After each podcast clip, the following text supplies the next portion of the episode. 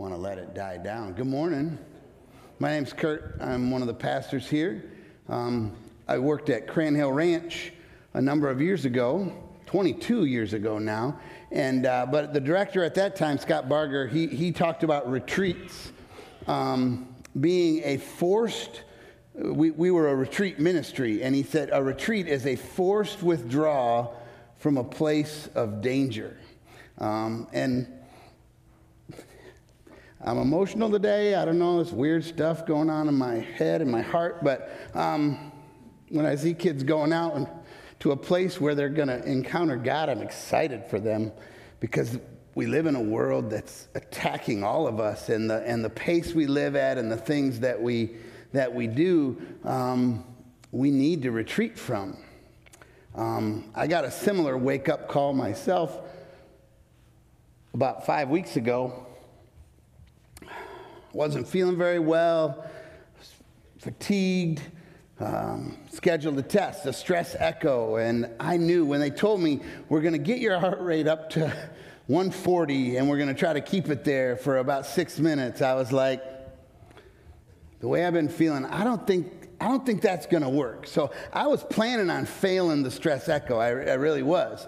But um, I thought I'd at least get on the treadmill before I failed uh, what happened instead was they, they told me, okay, we're gonna we're gonna take a, a, a ultrasound of your heart, and then we're gonna and then we're gonna get you up on the treadmill, and then we're going to take another ultrasound of your heart and we're going to compare those things. Well, they took the ultrasound of my heart, and then she added a step that she hadn't said before, which was, okay, now I'm going to go talk to the cardiologist about the results. And I was like, that was the first oh no moment um, I kind of knew something was wrong, and I was thinking maybe AFib, and they're going to give me, you know, and everything. And then the cardiologist came back and he said, Your heart is not functioning normally. Uh, you, are, you have heart failure. Those are two words that at 54 I was not really expecting to hear. Um, my ejection fraction was 30, supposed to be 50, uh, 50 to 70. Um, and I know there's people out here who are living below that, that 30, uh, and it, it's not fun. And they said, So, what we want you to do is go directly to the hospital. And I was like, All right, that's, that's serious. Mary Katra, I think I saw, I saw her earlier. Uh, I don't know where, where she is, but she happened to be, just happened to be in that doctor's office as I was walking out, head sort of spinning. And uh, she said, Pastor Kurt, did you get any results? And I told her what the results, and then she said, Can I pray for you? And I was like, Whew, that's good.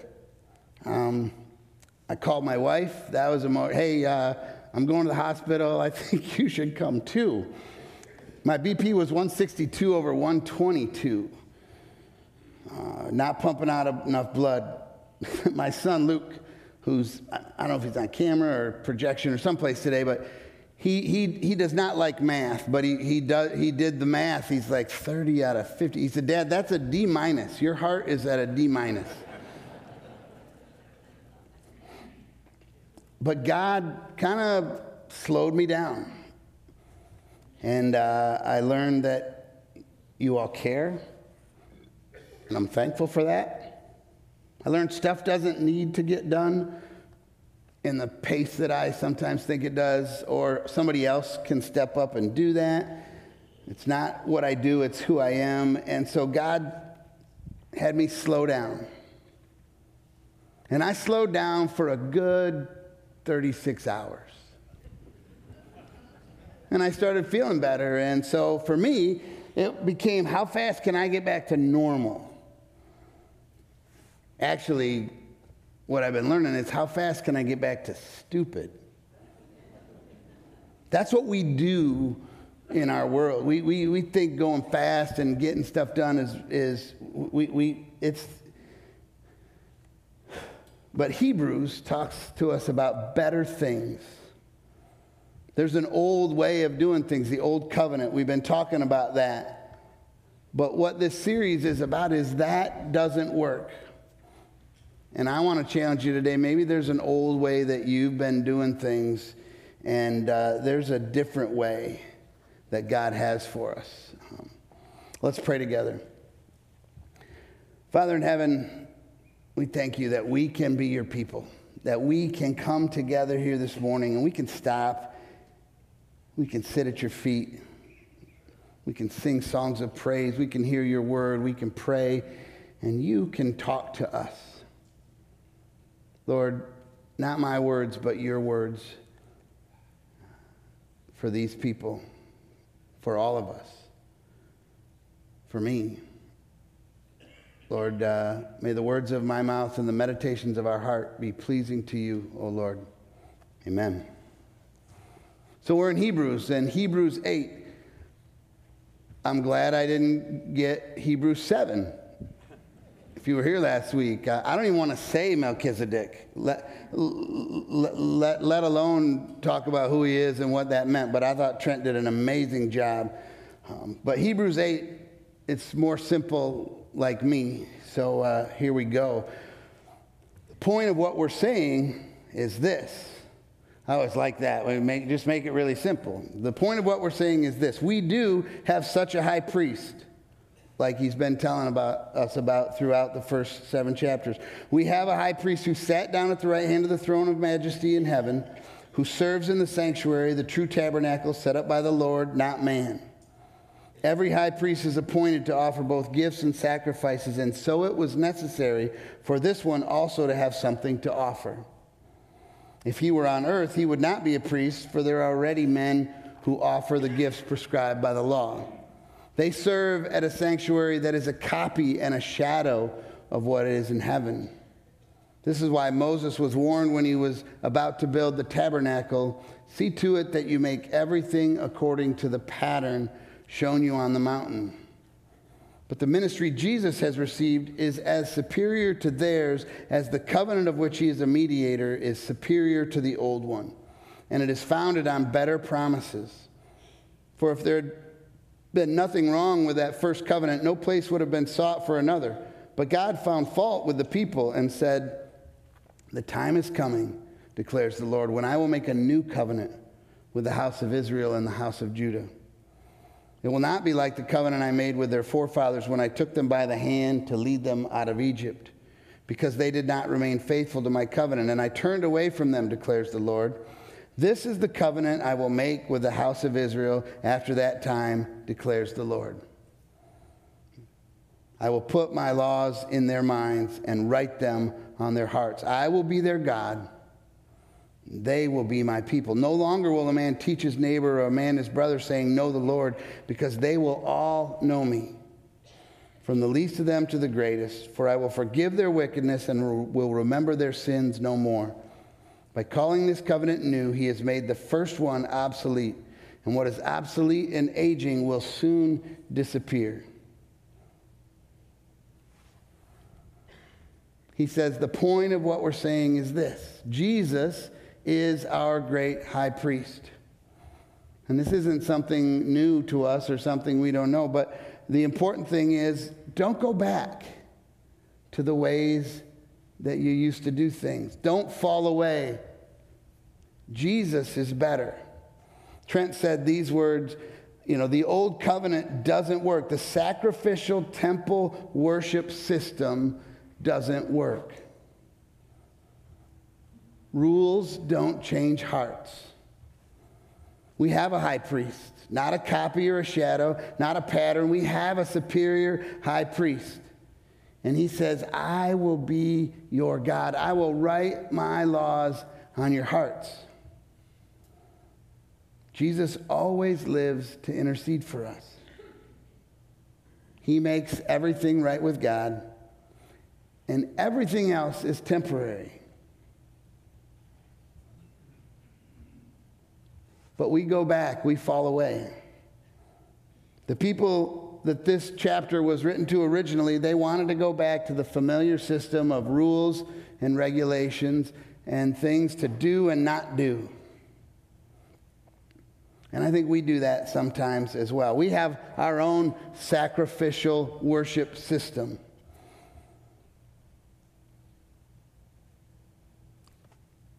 We make rules that we have to follow instead of just being with the Lord. Sometimes we prefer the old covenant. When I was in college, I read a book by Kenda Dean, and uh, she, she talked about moralistic therapeutic deism. Three big words, but really moralistic, just uh, what, what the system of the world, that what, what, what Christians sometimes want to fall back into is just we want to we wanna do things that make it seem like we're good. We, we want to be moral, therapeutic. We, we want we want to feel good. And deism is we want just enough of God, just a little bit of God. We, we believe there's a God, we believe He's out there, and He's, but He's put everything into, into motion, and the rest of it is up to us. So, moralistic therapeutic deism is sort of what we get into when we say, I'm going to be good. I'm going to go to church. There's things I'm going to do. There's things that we don't do as Christians. Um, and that's what makes us Christians. And what, what, what the writer here says no, what makes us Christians is having, having God's laws written on our hearts, knowing that He wants to be our God and we are His people. The new covenant, I read in a, in a commentary this week, is in essence, it has to do with a relationship with God established by the forgiveness of sins and lived out by the internalization of God's laws. God's laws have been put on our hearts. And the question is, how does that happen? I was talking with Jeff this morning, and he talked about a habit that they have of turning on music in the morning and that a simple song came on this morning that was John 3:16 and it just set their whole day going in, a, in, a, in an amazing way. And we have to have practices in our lives where we stop from the busyness of life and we allow God to speak to us. The God of the world, the God of, what did Trent say last week? Most High God wants to talk with you. He wants to share with you the way that things work best. Not the old covenant where we made more and more rules. How's that working out? Do you feel like God is transforming your life through the system that you're that you're working in right now? Are our lives transformed? Trent mentioned, you know, if there was a trial and you were on trial for being a Christian, would there be enough evidence to convict you? Does the world see something different in us? I keep asking myself, and how I drive, and how I watch sports, and how I post on Facebook, or how I talk about others, have I been transformed by my relationship with God? And the only way that happens is when I pause and I allow God to speak into every moment of my life. The NIV commentary that I read this week said these words We must hold our doctrinal convictions with an uncompromising commitment to a holistic biblical morality. Our proclamation of the gospel will never be heard apart from lives and communities that res- reflect a resolute involvement in authentic moral living. Not just words, but a, a way of being different.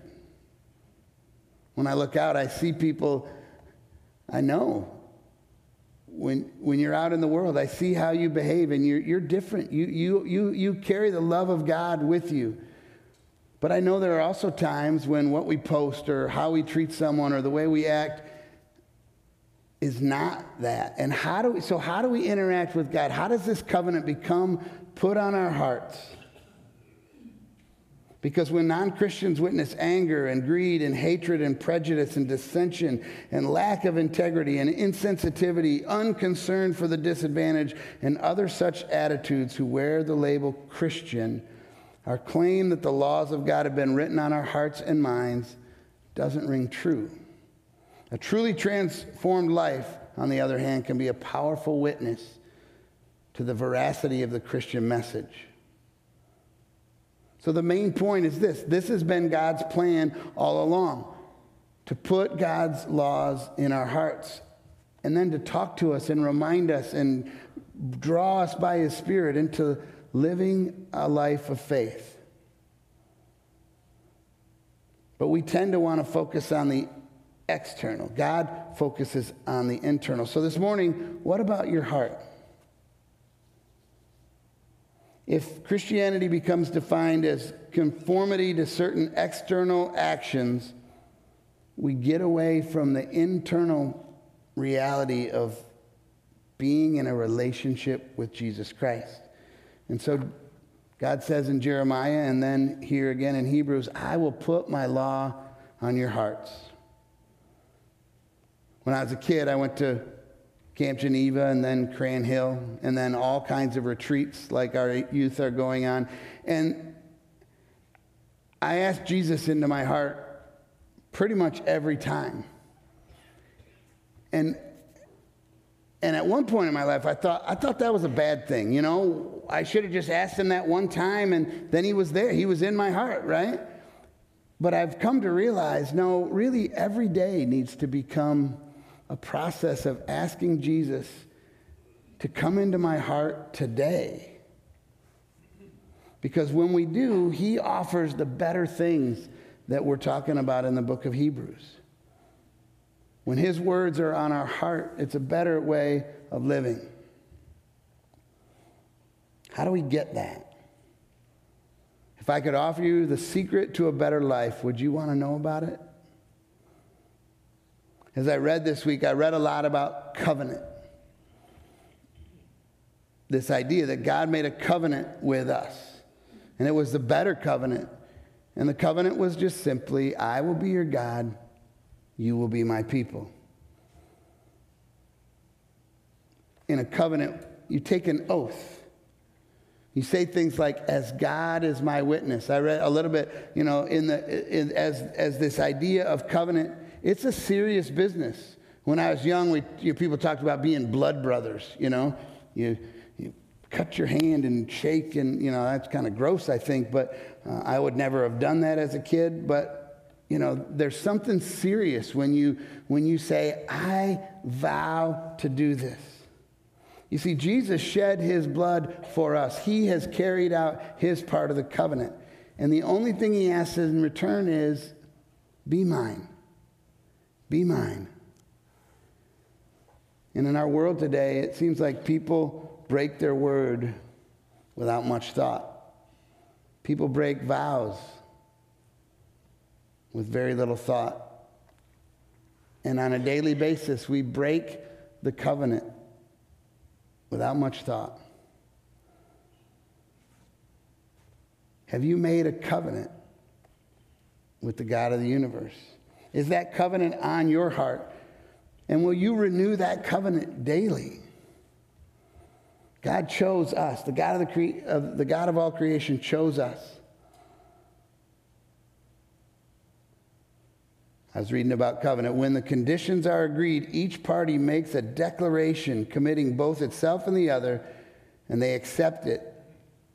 Have you made that declaration? God has said what he desires of us. He wants to establish a relationship with us. How do we do that? I've been reading a book by John Mark Comer it's called The Ruthless Elimination of Hurry. First part of the book, he goes through and he, he outlines the pace we're living at in our world. And I've heard retired people say, I'm busier now than I was when I was working. We're chasing stuff. Now, maybe we're having fun with it, maybe it's enjoyable, but I know for me, I think part of why I ended up in the hospital is just going way too fast. Run, work, spend, rush. John Mark Comer talks about Sabbath as a solution to hurry. God made a day for connecting with Him. and building our relationship with Him. Now, when I was growing up, we ruined the way that we did that by making all kinds of rules. When I was a kid, we, we, we could wade but not swim on the Sabbath. I don't know what that has to do with experiencing God. You know, we certainly couldn't go out to eat. Now we can. Um, but we created all these rules to make Sabbath about something. But I don't know if then were we connecting with God on that Sabbath? I know I wasn't as a kid. I was thinking about why can't I go swimming? But now, have we, we've gotten rid of all the rules, but have we made Sabbath, have we made our Sunday just another day? Are you, are you taking time to stop and listen to the voice of God? Sabbath was made for man. But to do what? To rest, to stop. The word Sabbath means literally stop. And it also means enjoy. We need to stop and enjoy God. Look around. Having a Sabbath can change our relationships. If you ask me, how am I doing? I could, I could answer in a couple ways. You know, I have a heart condition now. I'm overweight a little bit. I'm getting older. I have three teens. No, one's 20 now. They're sometimes frustrating. I have a wife who I often frustrate. Um, I have a job that's sometimes frustrating. I could, I could tell you about the problems in my life. But if I pause and I breathe and I rest and I have Sabbath, and I start with, I have a Father in heaven who loves me and gave himself up for me and wants to be with me. Then I think about it, I'm pretty healthy and I have a really good life. I have three great kids who make me really proud.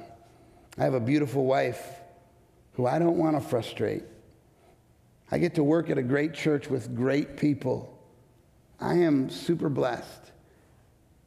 Just taking some time to pause, maybe hear a, a little song in the morning, just to rest. I spent some time in, in a hammock this week, uh, listening for God, and it changes your whole experience. The difference in the two ways I can explain my day are just the voice of my Father in heaven. So I'd like to challenge you to think about how do you Sabbath? St. August, St. Augustine, St. Augustine, I don't know, remember, I don't know, you can say it either way, I guess. St. Augustine said, You, God, have made us for yourself, and our heart is restless until it rests in you. Dallas Willard said, We were made by God, made for God, made to need God, and made to run on God. We can be satisfied only by the one who is infinite, eternal, and able to supply all our needs. We're only at home in God. When we fall away from God, the desire for the infinite remains, but it's displaced upon things that will certainly lead to destruction. We have a desire for the infinite but that has to be God, not all the other things that we end up placing our desires on. When our desires get on the wrong things, then we see the things that we see in our world today angst, anger, anxiety, disillusionment, depression, and on and on. Those things come from a life of seeking after more instead of seeking after God. John Mark Comer said that attitude is made worse by our culture built around the twin gods of accumulation and accomplishment. And then we add in social media that makes it worse, creates greed for what someone else has in their life, and a loss of gratitude, joy, and contentment in our own. So, is there a practice from the life and teaching of Jesus that speaks to this? You look through the Gospels, every time things got busy for Jesus, he would stop he would say, early in the morning while it was still dark, he got up and went to a quiet place and prayed. The crowd was all around him, so he withdrew up into the mountains and found a place to connect with his father.